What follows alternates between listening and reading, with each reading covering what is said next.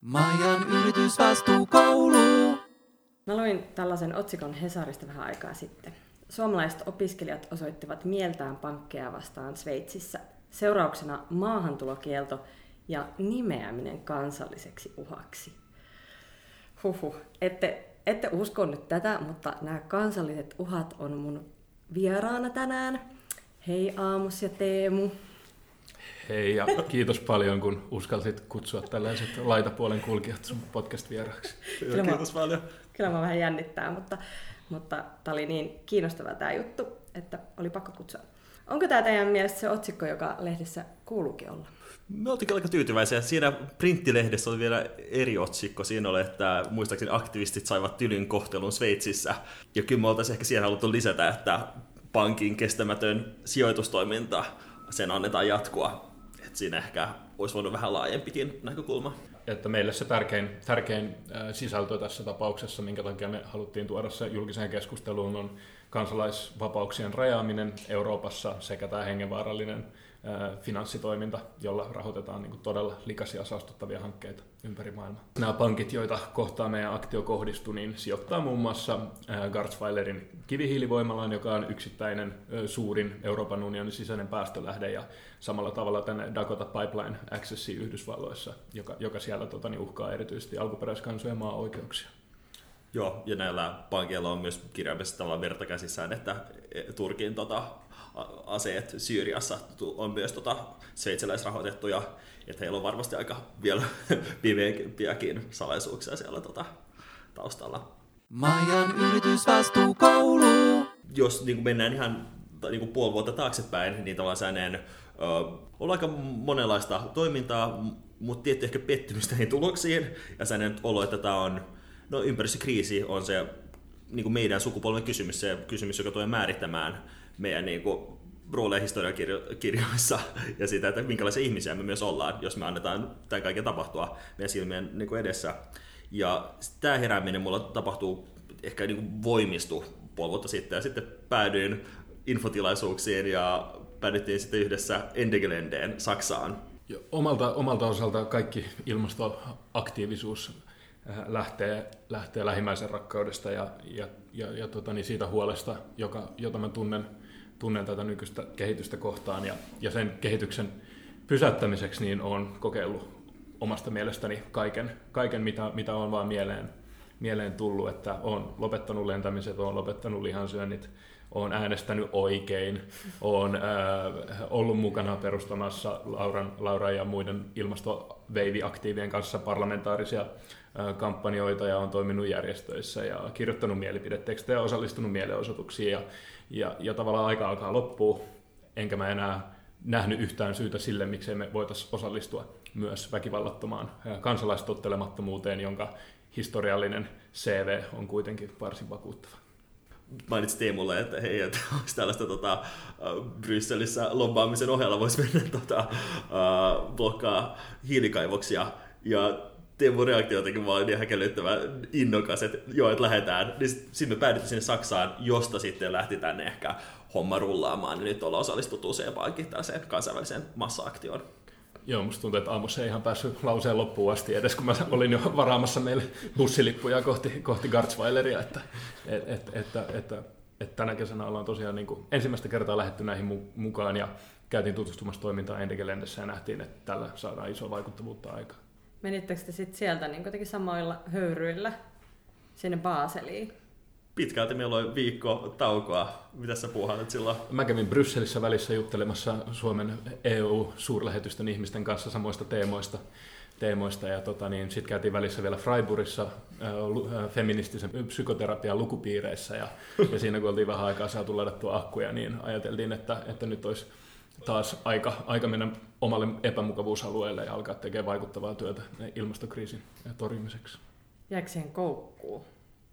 Voisi kyllä sanoa, tai mä ainakin joillekin ystäville muotoilisin. Se on aina vaikeaa, että jos sanoo, että on liian kivaa, niin sit saat ehkä väärän mielikuvan näistä aktioista, mutta et, siinä on, se on todella vaihtelua, mutta kyllä se jäi vähän koukkuun, että se on se tietty energia ja voimaantuminen, mitä mä en ole kokenut missään vastaavallisessa toiminnassa, kun on tuhannen ihmisen kanssa niin kuin osaa samat sloganit, tuntuu, että jakaa todella voimakkaan yhteisen kokemuksen. Että kyllä siinä on jotain sellaista niin kuin, tuntuu, että meikin osa jotain heimoa, oli se vaikutelma. Mm. Toi on niin kuin yksi, yksi tosi tärkeä puoli sitä, mutta samaan aikaan tiedän myös itse, että en ole ehkä oman turvallisuuden äh, puolesta ikinä pelännyt niin paljon kuin ju- juostessani ratsupoliisia päin äh, saksalaisilla pelloilla tai niin kuin asettumassa melkkapoliisin kengänkärille istumaan, kun se tähtää pippurisumutteella. Et se on, ää, jos meillä olisi vaihtoehtoja valita helpompia kanavia ja me koettaisiin ne samalla tapaa tärkeiksi, että niin kuin, niin kuin Amos kuvaili tuota tunnemaailmaa tuossa, niin mä itse luulen, että mä valitsisin ne, mutta mulla ei ole enää ehkä, eh, ehkä varaa, koska mä en, mä en enää, jos mä oon rehellinen itselleni, niin mä en näe, miten nuo muut vaikuttamiskanavat toimii riittävän nopeasti annetussa 11 vuodessa. Tässä Hesarin ingressissä sanottiin, että viranomaisten kovat otteet mielenosoittajia kohtaan ovat herättäneet huomiota Sveitsissä ja muualla Euroopassa. Mistä te ajattelette, että tämä johtuu? Ja se tapahtuu juuri Sveitsissä, jossa ei ole tavallaan ollut vastaavanlaisia massa-aktioita pankkeja vastaan, ja jota, joka nähdään usein tässä tietynlaisena lintukotona, jossa tuota, kansalaisten oikeuksia valvotaan erittäin tarkasti. Ja me ollaan aina haluttu kuvitella, että tämmöiset kansalaisoikeuksien rikkomiset ja rajaamiset niin äh, sijoittuu enemmän tuonne itään, Venäjälle ja ehkä Visegrad-maihin. Ja nyt ehkä tässä ollaan sitten yllättyneitä siitä, että tämä kansalaisvapauksien rajoittaminen on, on, on ihan äh, yleiseurooppalainen ilmiö. Me nähdään se Sveitsissä, me nähdään se Saksassa, jossa kiinniottoaikoja on pidennetty viikkoa. Me nähdään se jopa Suomessa, jossa poliisi sen sijaan, että, että tota, niin nostaisi poliisien palkkoja tai palkkaisi lisä, lisä henkilö, henkilöstöä hoitamaan, hoitamaan ruuhkia, niin investoi omat varansa joukkojen hallintalaitteistoon. Ehkä yksityiskohta vielä, joka voisi lisätä tähän niin kuin kontekstiin Sveitsistä, on just se, että on ollut vastaavanlaisia aktioita, niin kuin Hessan jutussa mainittiin, öljysatamia vastaan Basilassa samassa kaupungissa, jossa me oltiin, jotka ei herättänyt mitään reaktiota poliisin puolelta, mutta sitten taas kun on kyse pankeista, niin reaktio on paljon kovempi. Eli tämä liittyy myös pankkien erityistatukseen Sveitsissä. Miten te vaaraan sitten näiden pankkien toimintaa konkreettisesti? No kaikessa lyhykäisyydessään sunnuntai-maanantai välisenä yönä marssittiin pankin pihaan ja oltiin siellä maanantai-aamuna odottelemassa. Kasattiin muutaman oven eteen kivihiiltä, toisten ovien eteen risuja ja sitten kolmansien ovien eteen itsemme siellä pankissa oltiin vastassa, sanottiin, että anteeksi, hyvät herrat ja rouvat, eh, tänään emme investoi fossiilisiin, teillä on ylimääräinen palkallinen vapaa päivä. Osaatti sen paremmin, osaatti huonommin, yksi kaveri veti mua turpaan ja ehkä siitä tuli sellainen olo, että, että meillä kaikki, kaikilla on varmaan haaveena olla joskus sellaisessa työpaikassa, johon maanantai-aamuna päästäksemme olemme valmiita lyömään toista ihmistä. Ja tota, toiset sitten halusivat ottaa meidän kanssa selfieitä ja oli silleen, että te olette niin oikealla asialla, että hyvä kun olette täällä, että meidänkin pankin äh, sijoitustoiminnan äh, täytyy muuttua radikaalisti. Siis Sveitsihän on salaisuusvaltio ja, ja veroparatiisi. Ja miten te niin näette, että tämä liittyy asiaan? Toi salaisuusvaltio on kyllä kiva termi ja mä, näen, mä haluan ehkä niin nähdä sen jopa positiivisena, positiivisena jos, jos nyt tässä on siihen, siihen mahdollisuus, että Mä uskon, että niillä pankeilla on vielä likaisempia salaisuuksia kuin tämä niin kuin kestämätön ilmasto, ilmasto tota, niin sijoitustoiminta. Että, et mä luulen, että siellä on aika paljon tätä, tätä tota, niin, rahoitusta liittyy aseellisiin konflikteihin ja on, on, on tätä veronkiertoa ja muuta. Ja siitä näkökulmasta mä luulen, että, että kun me luodaan tätä painetta tässä, tältä ilmasto, tästä ilmastonäkökulmasta niille, niin niillä on oikeasti iso insentiivi laittaa, laittaa ilmastonäkökulmasta niiden rahoitus kuntoon, jotta tämä huomio siirtyy pois niistä ja ne pystyy jatkamaan tätä muuta likasta toimintaansa hieman, hieman tota, niin huolettomammin. Ja, mutta se näkyy ihan konkreettisesti silloin, kun istuttiin siellä autotallin edessä, blokattiin portteja, niin poliisi piti iso, ison etäisyyden, kunnes pankki nosti syytet meitä vastaan, jolloin yhtäkkiä tuli sitten, ne oli viranomaisten kanssa erittäin tiivissä yhteistyössä luultavasti sopinut tämän keissin, että milloin meidät häädetään paikalta. Ja sitten meidät häädettiin ja vetiin asemalle. Voisiko tällaista jotain vastaavaa tapahtua Suomessa, että miksi, miksi pitää lähteä Sveitsiin asti tai Saksaan? No näitä meidän kohteita, kohteista vielä niin on hyvä ehkä mainita, että Garzweilerin kivihiilivoimala vastaa yksin noin 7 prosentista koko Euroopan unionin päästöjä ja sitten näiden kahden pankin investointien yhteenlaskettu hiilijalanjälki on 20 kertaa koko Sveitsin hiilijalanjäljen suuruinen, että ehkä nä- näillä perustein oli nämä, nämä kohteet oli helppo valita. Ja mä näen, että viimeisen neljä vuotta tämä ehkä, jota nykyään jo leikillisesti kutsutaan elokapina sukupolveksi, on voinut selittää itselleen oman passiivisuutensa sillä, että meillä on ollut väärä hallituskokoonpano. Ja tämä seuraava neljä vuotta tulee olemaan tosi mielenkiintoinen, koska nyt on ihanteellinen hallitus. Tämän parempaa hallitusta ilmastonäkökulmasta voisi Suomessa teoreettisesti kasata jos edes tämä hallitus ei saa mitään aikaan, niin musta tuntuu, että silloin iso osa tästä ilmastohuolestuneesta porukasta alkaa miettimään tosissaan myös muita vaihtoehtoja kuin äänestämisen. Ja sen takia mä näen, että myös suomalaisiin yrityksiin kohdistuva paine tulee, tulee ehdottomasti kasvamaan. Työ on vasta alkamassa, on tässä niin voimakkaan ruohonjuuriliikkeen rakentaminen.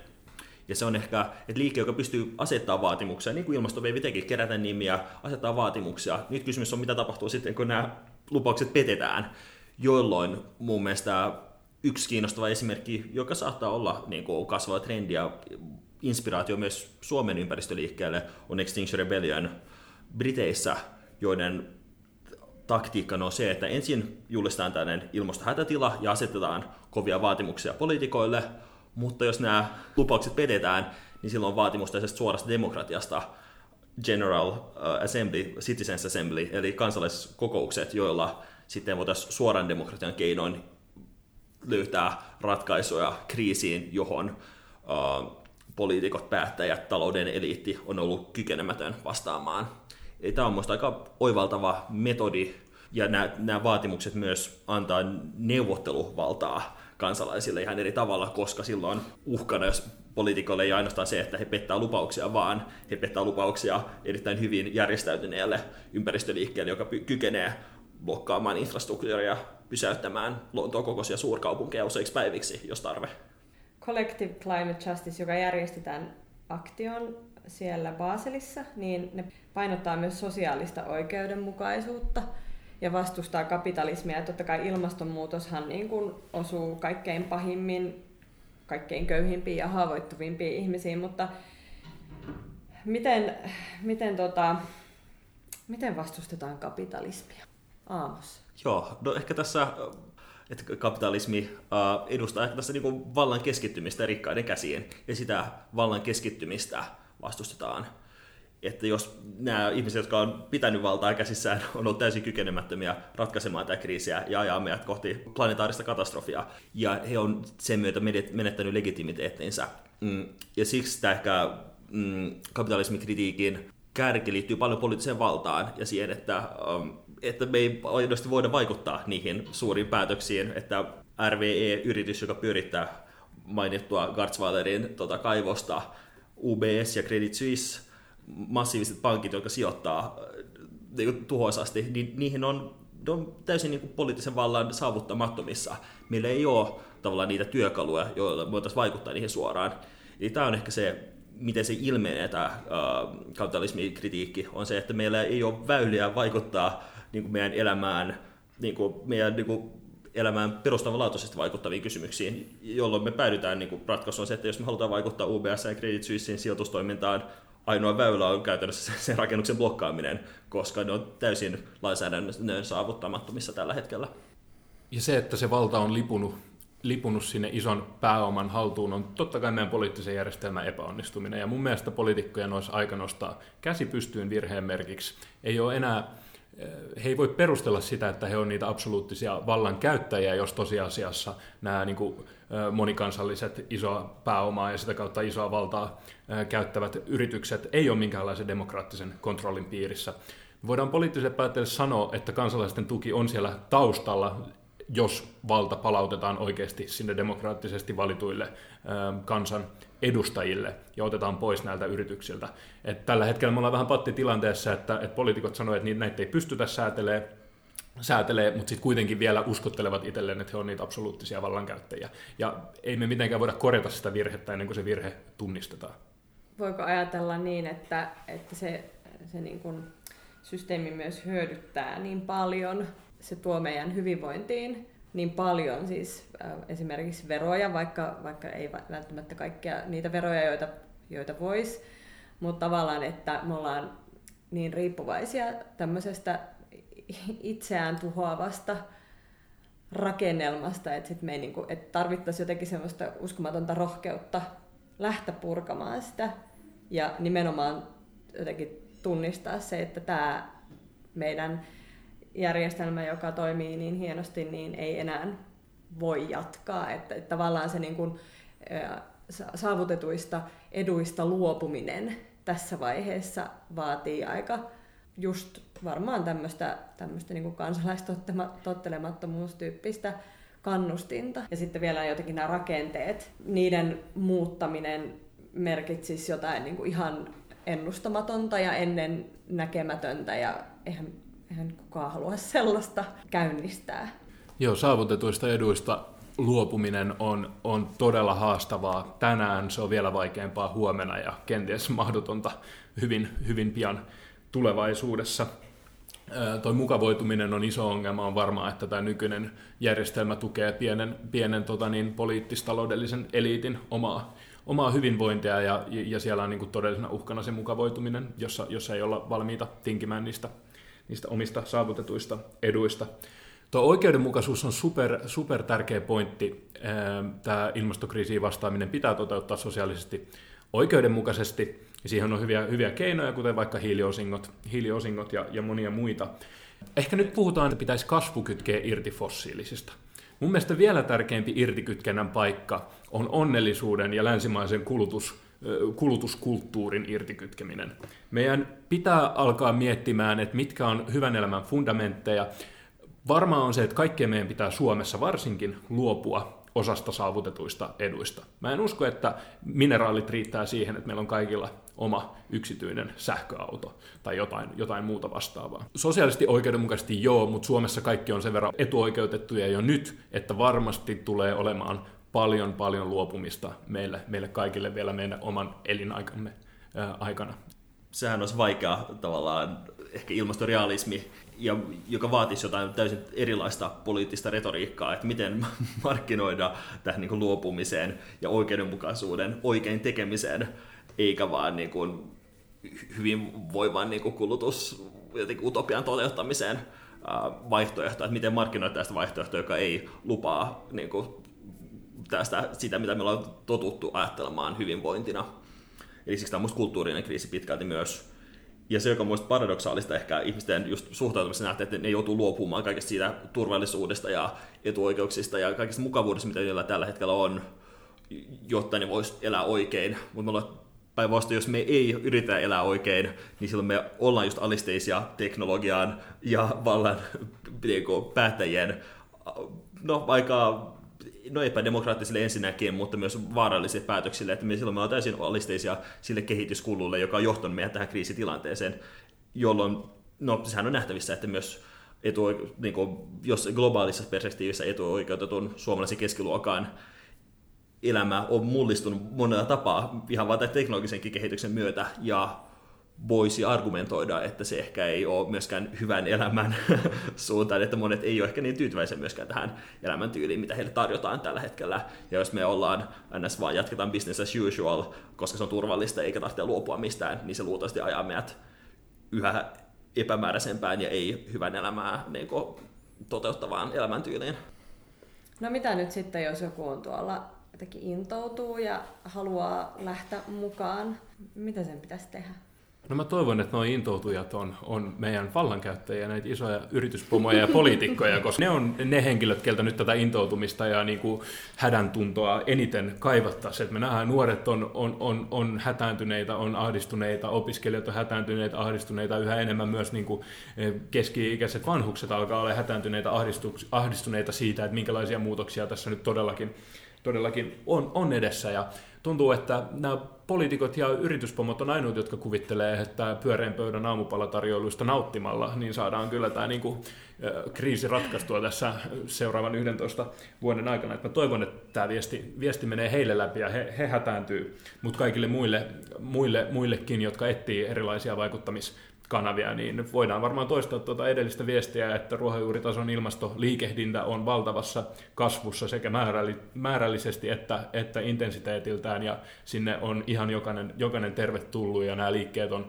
on alusta asti rakennettu inklusiivisiksi, inklusiivisiksi sille, että siellä on, siellä on kaikilla helppo, helppo, mukava olla just omana itsenään.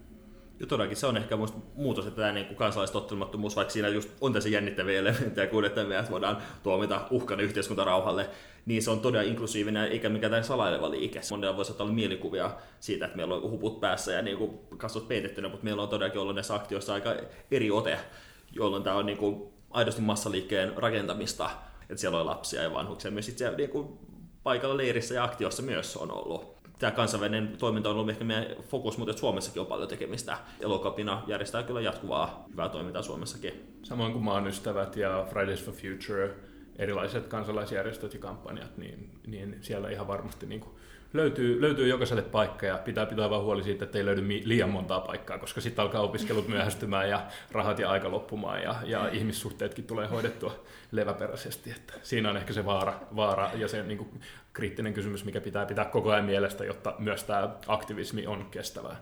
Pakko kysyä vielä tuosta vankila- tai pidätyskokemuksesta, että millainen, millainen se oli? Oliko teistä kumpikaan ollut ennen putkassa? No aikaisemmin en ole kohdannut näin isoa kriisiä, minkä takia olisin ollut valmis laittamaan oman fyysisen ja, ja psyykkisen terveyden sekä, sekä vapauden ja koskemattomuuden alttiiksi rankosutoimille. Eli ihan ensimmäistä kertaa Eka kerta. siellä olin. Äh, kolme päivää oltiin, oltiin sisässä maanantai, tiistai, keskiviikko. Siinä aikana viisi eri selliä ja tota, niin, pitkiä aikoja ilman ravintoa, mm, useita kertoja alasti riisuttamista ja muun muassa sitten itsenikin kuskattiin vielä tutkintavankilan suljetulle osastolle, jossa, jossa kämppis oli tappanut yhden ja naapuri kolme. Onko Sveitsissä fiinit putkat aamussa?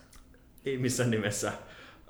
Se niin kuin itse se pitkäaikaisvankila, jossa me oltiin tutkintavaikeudessa sitten niin vika vuorokausi, siellä oli ehkä vähän niin kuin, ihan hyvät oltavat verrattain, että siellä on ainakin niin kuin jotain patjoja sillä niin kuin mun sellissä oli ainakin telkkari, jolla katettiin jotain mafioso-elokuvaa jonkun perusrikollisen kanssa tota, siellä yhdessä, mutta että um, itse putka oli todella alkeelliset olosuhteet ja siis monia niin perustavanlaatuisia niin oikeuksia ruokaa ja muuhun niin loukattiin.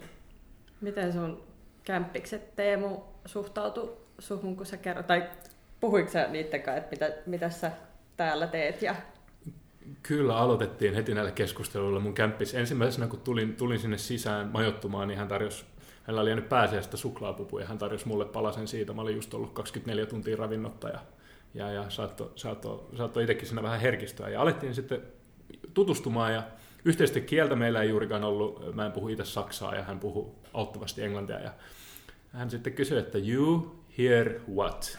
Ja sitten mä yritin alkaa selittää, että me tehdään tämmöistä ilmasto, ilmastoaktivismia ja, ja muuta, ja hän ei oikein saanut siitä koppia, kunnes sitten muutaman minuutin selityksen jälkeen lamppu syttyi ja hän sanoi, että ah, naturaktivist. Ja siitä itse asiassa hän oli vielä hämmentyneempi, koska hän ei voinut käsittää, että mitä mä teen siellä osastolla. Ja hän sitten kertoi, että tämä on tosiaan tämä niin kuin maksimaalisen turvallisuuden osasto ja, ja hän ei vaan mahtunut hänen aivoinsa, että mitä me siellä tehdään. Hän oli aikaisemmin nähnyt meidät pääuutislähetyksessä siellä pankin edessä ja esitteli sitten seuraavan päivän ulkoilussa, ulkoilussa myös muille osaston vangeille, että päästiin kävelemään semmoinen 10 metriä kertaa 10 metriä asfalttineliötä ympäri tunnin ajan, missä oli korkeat muurit ympärillä ja kalterit päällä. Ja siellä sitten tutustuttiin tota, niin, uusiin naapureihin naapureihin. Ja he oli kyllä kaikki oikein, oikein niin kuin meidän, meidän agendan puolella ja kannusti, kannusti tosi paljon. Ne kertoivat omia suosikkiluontokohteitaan. Mun mielestä hänen niin kuin, ihmetykseensä on täysin oikeutettu, että anteeksi, miksi sä olit siellä? No, äh, oliko tämä jotenkin niin kuin ihan ilmasta tämä teidän sveitsiläisvankilakäynti? Tuliko siitä jotain oikeudenkäyntikuluja tai muuta?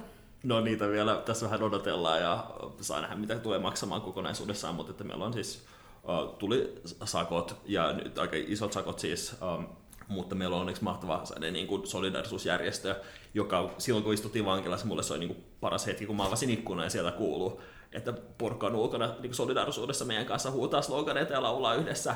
Ja silloin pystyi niin kuin, helppo selittää myös mun tota, ainoastaan Italiaa puhuvalle sellitoverille, että mitä mä siellä teen, että näiden puolesta taistelen. Missä sellissä sulla on ollut ikkuna? Ei mulla tällaisia palveluita ollut. Ja sen sai siis avata? Ihan no siis siinä on se pieni rako, josta mä niin sillä pystin, pistin korvaan sitä vasten. ei sieltä ulos nähnyt, mutta niin kuin, joo. No rikosoikeuden käyntihän tässä on, on kesken, että siitä voi tulla pitkä prosessi. Katsotaan, mitä, mitä syytteitä tippuu ja mitä tulee, tulee lisää ja siihen niin kuin toivotaan kaikkea mahdollista tukea, että tässä tavallisilla, tavallisilla yliopisto-opiskelijoilla niin, niin, niin on, on ehkä aikamoinen altavastaaja asema lähteä parin vuoden rikosoikeudenkäyntiin kahta maailman isoimpia lukeutuvaa pankkia vastaan, että ensimmäisen meidän pidätysvuorokauden aikana niin oli perustettu adressi- ja lahjoitustili, ja adressiin oli tullut 5000 allekirjoitusta meidän vapauttamisen puolesta, ja lahjoitustilille oli vuorokaudessa 252 eri henkilöä lahjoittanut rahaa meidän oikeudenkäyntikuluihin ja, ja sakkomaksuihin, ja, ja, ja solidaarisuusbileitä siellä järkettiin kovaa tahtia ja ihmiset otti kyllä niin kuin meidät sen, sen vapautumisen jälkeen tosi hyvin vastaan ja sanoi, että, että me ollaan niin kuin teidän tukena loppuun asti, kävi miten kävi. Eli siis on olemassa edelleenkin joku joukkorahoituskampanja teidän siis, ja tarkoittaa teidän, niin nyt tämä niin koko kaikki, kaikki pidätetyt Joo. aktivistit. Jos Sveitsin päässä on Campax-niminen järjestö, joka pitää yllä tällaista tota, uh, tiliä, jonne voi lahjoittaa meidän oikeuskuluihin ja sakkomaksuihin tämän toiminnan tukemiseksi ja jatkuvuuden takaamiseksi. Majan yritysvastuukoulu. Niin kyllähän yhteiskunnallinen muutos on usein kommunikatiivista, että, että tämä on niin kuin erilaisten narratiivien ja tarinoiden kilpailua ja se, että me pysäytetään kivihiilivoimalla yhdeksi vuorokaudeksi tai estetään näiden pankkien saastuttava sijoitustoiminta puolikkaaksi päiväksi, niin eiköhän me olla oma hiilijalanjälkemme kompensoitu näillä toimenpiteillä, mutta ei sitä tietenkään isossa kuvassa muuta vielä mitään. Että sen takia just tämä Endegelände ja Sveitsi on ollut tosi onnistuneita, että ne on ollut kansainvälisessä mediassa isosti esillä ja tuotu sitä kautta mainehaittaa sekä näille, näille yrityksille, kaivosyrityksille että, että pankeille. Mä tykkään tästä ajatuksesta, että jos haluaa vaikka lentää talvella lomalle Taimaahan, niin sit voi kompensoida. Toivottavasti en ihan tätä tarkoittaa. Kompensoida päästöt sillä, että pysäyttää jonkun pankin toiminnan puoleksi päiväksi. Vähän sellainen niin kuin, uh, compensate on silleen niin kuin beginners level, niin tää on sellainen. Joo, Oliko sulla aamussa vielä Eikä myös kansalaiset ottamaan tuolle tehokkuudesta sekä se, että se kompensoi kaikki henkilökohtaiset hiilipäästöt, niin siinä on siellä tässä niin pankkitapauksessa on tosi selvää, että miten tahansa me, me ollaan voittajia. Kun me jos me blokataan se pankki, jos ne ei reagoi, niin sitten toiminta pysähtyy. Ja silloin me, me ollaan riippumattomia tavallaan siitä julkisuudesta myös. Mutta jos ne puuttuu ja pidättää meidät, niin me saadaan se julkisuus. Mm. Eli se on niin kuin, no, win-win jostain näkökulmasta. Toki nämä tuomiot on vähän harmillinen lisä siihen, mutta että se on niin kuin, siinä näkee, mitä tämä massa uh, mobilisaatio todellakin, että se on todella vaikeaa niin kuin on, jotenkin kaataa, joten, että meillä on Minusta on niin strategisesti aivan selvästi niin kuin tehokkain tapa, että me saadaan se julkisuus, ja jos me saadaan se julkisuutta, niin me sitten me blokataan se niin kuin, toiminta, kunnes siihen puututaan, ja se puuttuminen meidän niin kuin, blokkauksiin aina herättää niin kuin, mediahuomiota. No mitä sitten, jos ihminen on sille, että en mä oikein tiedä tästä jotakin tarpeeksi ja en mä tunne terminologiaa ja mä en tiedä mitä tarkoittaa aktio ja mä en tiedä mikä on hiili, hiiliosinko ja mitä no edes puhuu, mä en ymmärrä, niin voiko sinne tulla jotenkin pööpöileen sillä, että anteeksi mä en tiedä mitään, mutta mua huolestuttaa. No toivottavasti tämä meidänkin haastattelu on hyvä rohkaiseva esimerkki siitä, että ei tarvitse hirveästi tietää ja silti voi ihan, ihan huolella höpötellä menemään. Että se on minusta tosi, tosi tärkeää, mitä korostetaan, korostetaan paljon, että jos sä osaat sanoa, että pidetään kaikki fossiiliset polttoaineet maassa, niin se riittää. Siinä on ihan riittävästi vaatimusta, siinä on ihan riittävästi konkreettista keinoa. Ja omalle osallistumiselle ei kannata asettaa rimaa liian korkealle, että tässä on hyvin nopeasti käynyt selväksi se, että ilmastoaktivisti ei ole ikinä uskottava. Eli joko sä et tee tarpeeksi, sä oot tekopyhä, tai sitten kun sä luovut kaikista tavallaan maallisen elämän peruspilareista, niin sit sä oot niinku hörhö puunhalaaja. Että tavallaan, et, et siinä vaiheessa kun tähän mukaan lähtee, niin tietää, että et sä, enää, et sä enää ikinä ole uskottava niiden änkyröiden ja viivyttelijöiden mielestä. Majan yritysvastuukoulu. Mitä teillä oli eväänä? No musta tuntuu, että se meidän kesän dietti oli hyvin tota, niin semmoinen tofu-painotteinen ja vähän proteiiniruisleipää ja hummusta siveltiin siihen päälle, että aika monen supeassa paikassa päästiin eväsretkeilemään aamuksen kanssa, että Reinin varressa Düsseldorfissa ja, ja oli tota, niin, Freiburgissa oltiin ja sitten eh, maailman suurimman kuopan reunalla, ru, eh, reunalla päästiin eväsretkeilemään ja saattoi olla, että ehkä yhdet oluetkin Saksassa juotiin. Joo. Niillä elämällä hyvin pärjättiin. Kuulostaa huippureissulta. Mitä nyt sitten näitä pieniä kahnauksia, mutta muuten oikein hyvä. Kiitos teille tosi paljon, kun jaoitte tämän tarinanne. Ja toivottavasti nyt sitten joku jotenkin inspiroituu ja ehkä sai lisää tietoa, ehkä näkee teidät eri valossa ja, ja jotenkin ajattelee, että pitäisiköhän munkin kenties tehdä jotain. Kiitos sulle välittämisestä. Kiitos, Joo, kiitos paljon. Majan yritysvastuukoulu.